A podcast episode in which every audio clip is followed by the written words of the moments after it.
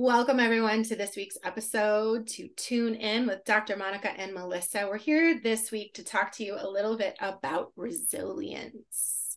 Before we do that, really quickly, a little bit about me. I am a mama entrepreneur here in the heart of the Finger Lakes and made a transition over the last 10 years into building a world around health and wellness after retiring from a 10-year career in finance. And during that time, making that transition is when I found Dr. Monica and have just loved getting to know her as her own journey unfolded in this world. So Dr. Monica, a little bit about you, and then let's jump right in and talk about what resilience means to you.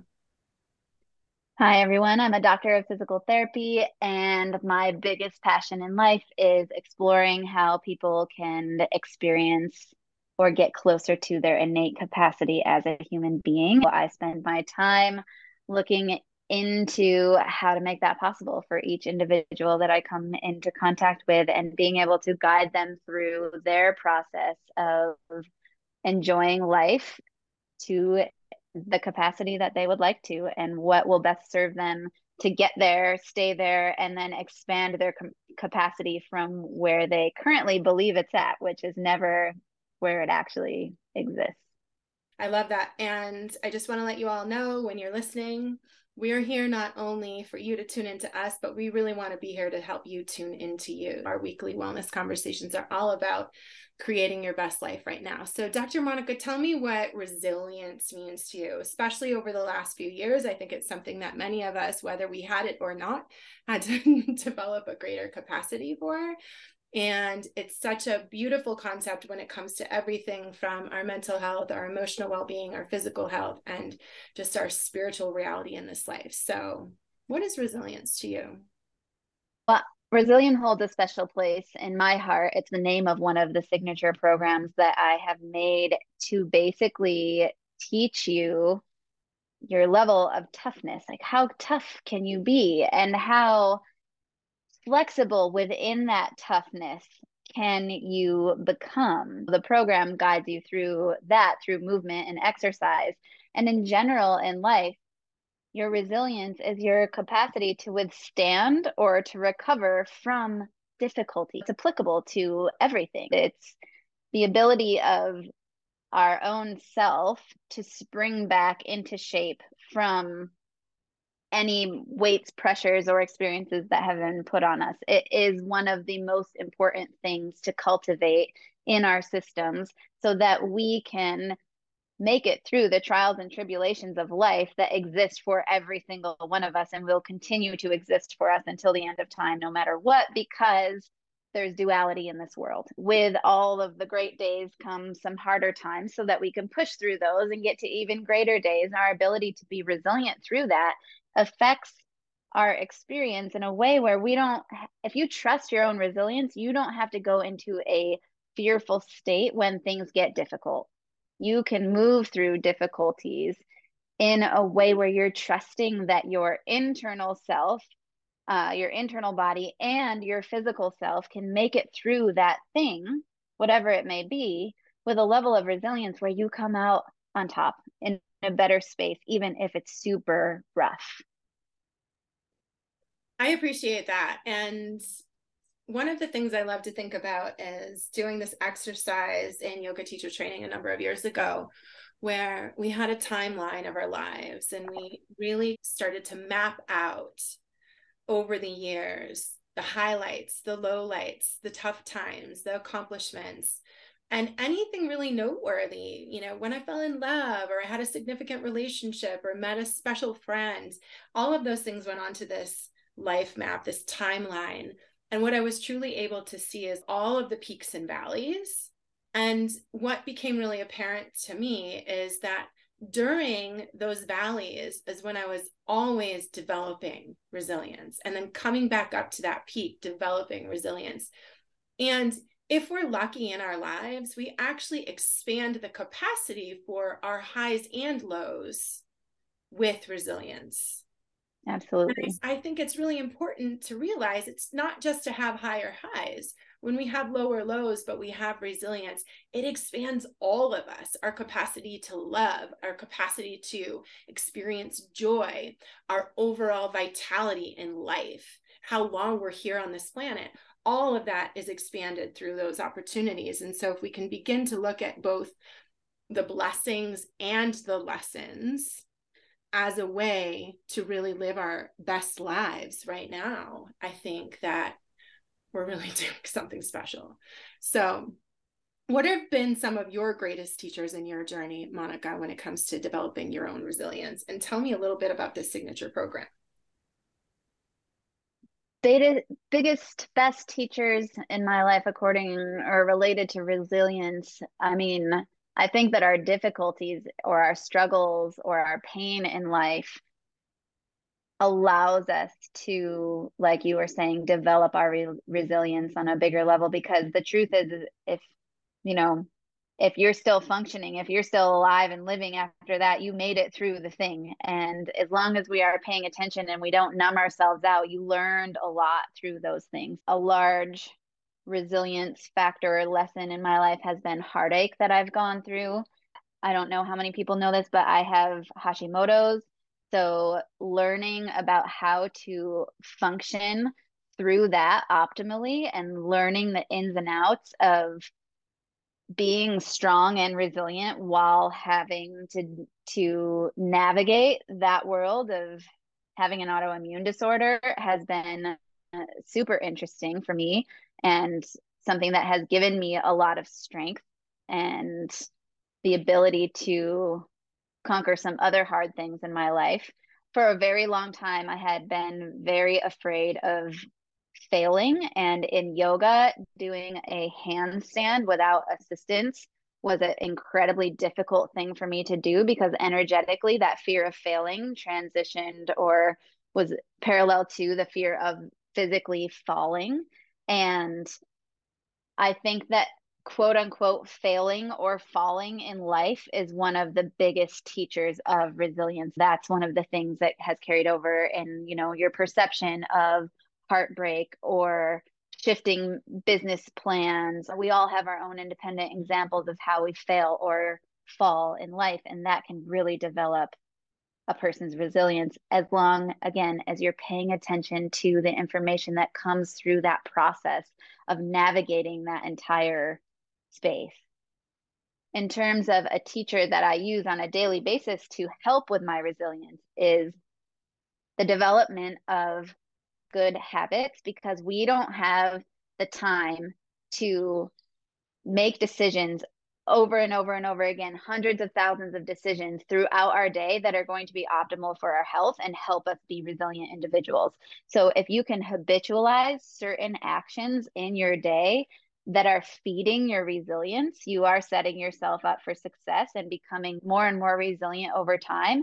And then every so often you step back and take a look from the outside looking in at those habits that you've developed, and you reassess, are these habits one by one still good for me? Are they still serving me in the best way? Or do I no longer need that habit anymore? And do I replace it with something different? So if you, as a listener, are curious about how to improve your level of resiliency, one of the first things to do is to look at your habits in your life. Good habits, bad habits, and neutral habits. For example, how do you put your pants on in the morning? I bet right now, if you thought about it without moving your body, you probably don't know which leg you put into your pants first in the morning. However, I would place a $1,000 bet that 90% of the people who are listening to this podcast put the same leg first into their pants every single morning and have been doing it the same way for a very long time. So that would be a potentially what we would think is a neutral habit, right? Who cares what leg I put in first into my pants in the morning? However, try tomorrow morning when you get up, you're going to put your pants on and notice which leg you automatically put into your pants first. That's your habit. Now, try to do it the other way. For some of us, it's going to feel super easy. For some of us, it might be a little bit difficult. And for some of us, you might feel like you might fall over. For all of us, if we can make that change tomorrow morning of starting to put the opposite foot through your pants in the morning, you are increasing your neurological resilience because it is a novel movement until it's not. So by next year, if you continue to put the new leg into your pants in the morning first, it's no longer going to be a novel movement for you. So then you could switch it back, or you could try closing your eyes and putting your pants on. There's ways that we can take things that we do on a regular basis and make them novel enough where it's improving our neurological resilience in our body. Another good practice is when you take a shower in the morning, or whenever you take a shower, to close your eyes when you're reaching for the shampoo or doing certain things in the shower. You'll have to use your senses more, and so it wakes your senses up. Can you brush your teeth with the opposite hand? Could you brush your teeth and stand on one foot so that you're balancing while you're brushing your teeth and working on your balance? I give that one to my clients all the time if they're working on balance issues. There's ways to improve your resilience in life that don't have to take any more time out of your day, because you're just going to switch your habits around. You're just going to create a different habit for a little while until that feels easy, and then you create a different habit around that. When we start to look at these things, we can play games with ourselves and make life a little bit more interesting. You don't have to do it with everything, but if you could every month pick one thing that you're going to flip and do a different way that's not habitual anymore, the difference that that will have neurologically in your central nervous system is incredible. And it's not hard. It just takes the attention. Yes. I love how you're talking about new habits and the neurological impact, because whenever I think about resilience, Monica, I think about the myelin in our body, right? The conductive tissue. I think about resilience as how well we are myelinated in our lives. And so habits kind of become that protective sheath, but also changing them and adding to them and shifting them. I think it's so fun. And I can't wait tomorrow to try to put on my pants with a different leg and get into the shower and try to close my eyes and do everything without having to see it and take it in through different senses. So thank you. That's so much fun. I would love to know, as we close out for today, for anybody out there who's looking on creating new habits in their life or trying something new. Maybe they want to take up running. Maybe they want to be a better reader. Maybe they want to be someone who hikes or does yoga on a daily basis, but they don't yet. What is something that they can do in order to support them in that change?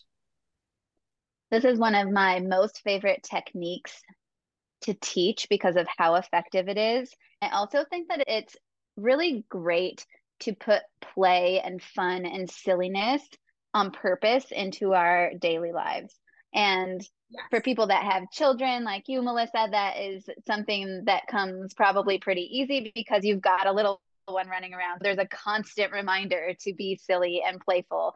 Absolutely. I don't have children, so I do have to remind myself life can get serious sometimes. And it's so useful to put this silliness in there, but it's also useful health-wise on a neurological level to, in a way where you are more able to have success building a habit if you focus on the change and the building of the habit first before you actually try to challenge the rest of your system to create something. So there is an effective order of operations here. Here's the technique. Pick a habit that you would like to create. It can be anything. It can be writing for a period of time in the morning. It can be becoming a runner. So let's label it as becoming a writer or consistently writing, becoming a runner or consistently running, doing a walk every single morning or night, or things like that. I'm not going to spend too much time listing the different things, but you can apply it to your life. So you're coming up with a habit that you would like to integrate into your day. Develop the habit by making it ridiculous and silly for you to say no to the action that you are trying to make into a habit. For example, let's say that I would like to make running a consistent thing in my life. Instead of starting out by trying to run a 5K, which may be something that I'm completely capable of doing. But let's say it's not easy, because if it was easy, I'd already probably be doing it. But let's say that that would be a little bit challenging for me, but I know I could do it. My brain will do everything in its power to talk myself out of running a 5K every morning, because it's a pretty weighted thing. It's going to take a little bit of time. I'm going to get pretty tired and have to shower afterwards and do all these things.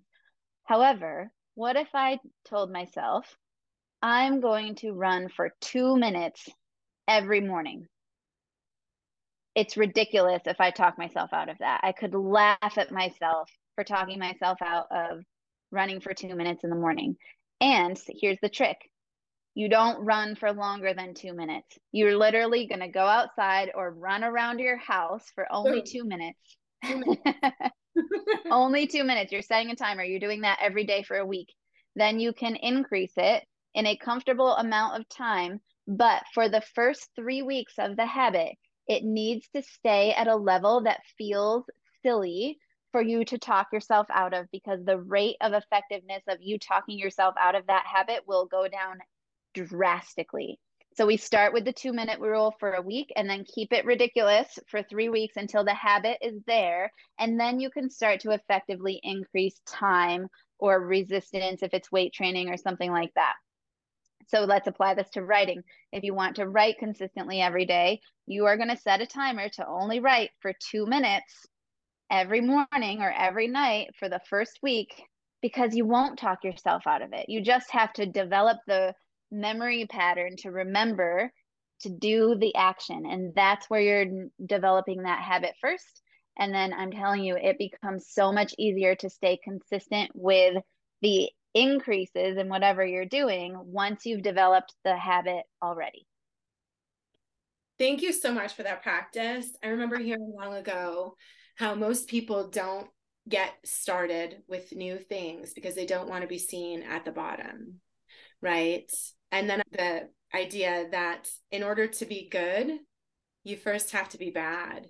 And in order to be bad, you have to get started. So thank you for listening, everyone. You have a tip here. If there's something in your life that you want to integrate, you want to start writing that book of yours, or you want to get ready for that marathon in a few years, whatever it is that you want to do, here is an easy way to get started. So thank you, Dr. Monica.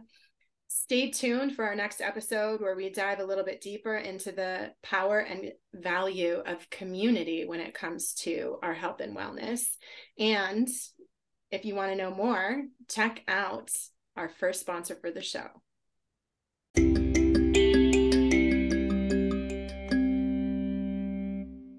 Today's episode is brought to you by the Synergy Retreat. As two women on a mission to spread health and connection to the people we love, my co-founder and wellness superwoman, Erica Policelli, and myself, Dr. Monica Leslie, have built a retreat like nothing we have ever seen before. September 15th through 17th, we are bringing people together in such a way that will feed your soul and allow you to rewrite your story around what you're capable of. Through thriving connection, incredibly nourishing food, and new experiences, you will leave this retreat with a full cup, new friends, deeper relationships, and an expanded perspective and reality of how freaking good you're capable of feeling. What if there was a way to move through life with ease and inspiration? What if every morning you could wake up feeling truly alive and excited to meet the day? We've curated a comprehensive team of experts that are about to show you the path to this reality.